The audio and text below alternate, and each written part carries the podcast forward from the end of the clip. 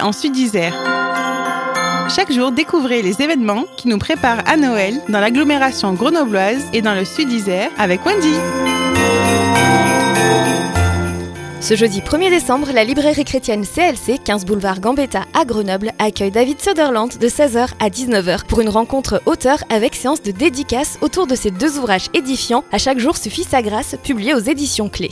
À chaque jour suffit sa grâce évoque la manière dont la grâce de Dieu s'est imposée dans la vie de nombreux personnages du passé. Cette collection de 366 méditations quotidiennes est un hymne encourageant la fidélité de Dieu. Foi, surprise, émotion, joie, zèle, courage, rencontre, pardon, mais aussi persévérance, épreuve, consolation se côtoient dans ces brèves biographies que David Sutherland a rassemblées pour nous.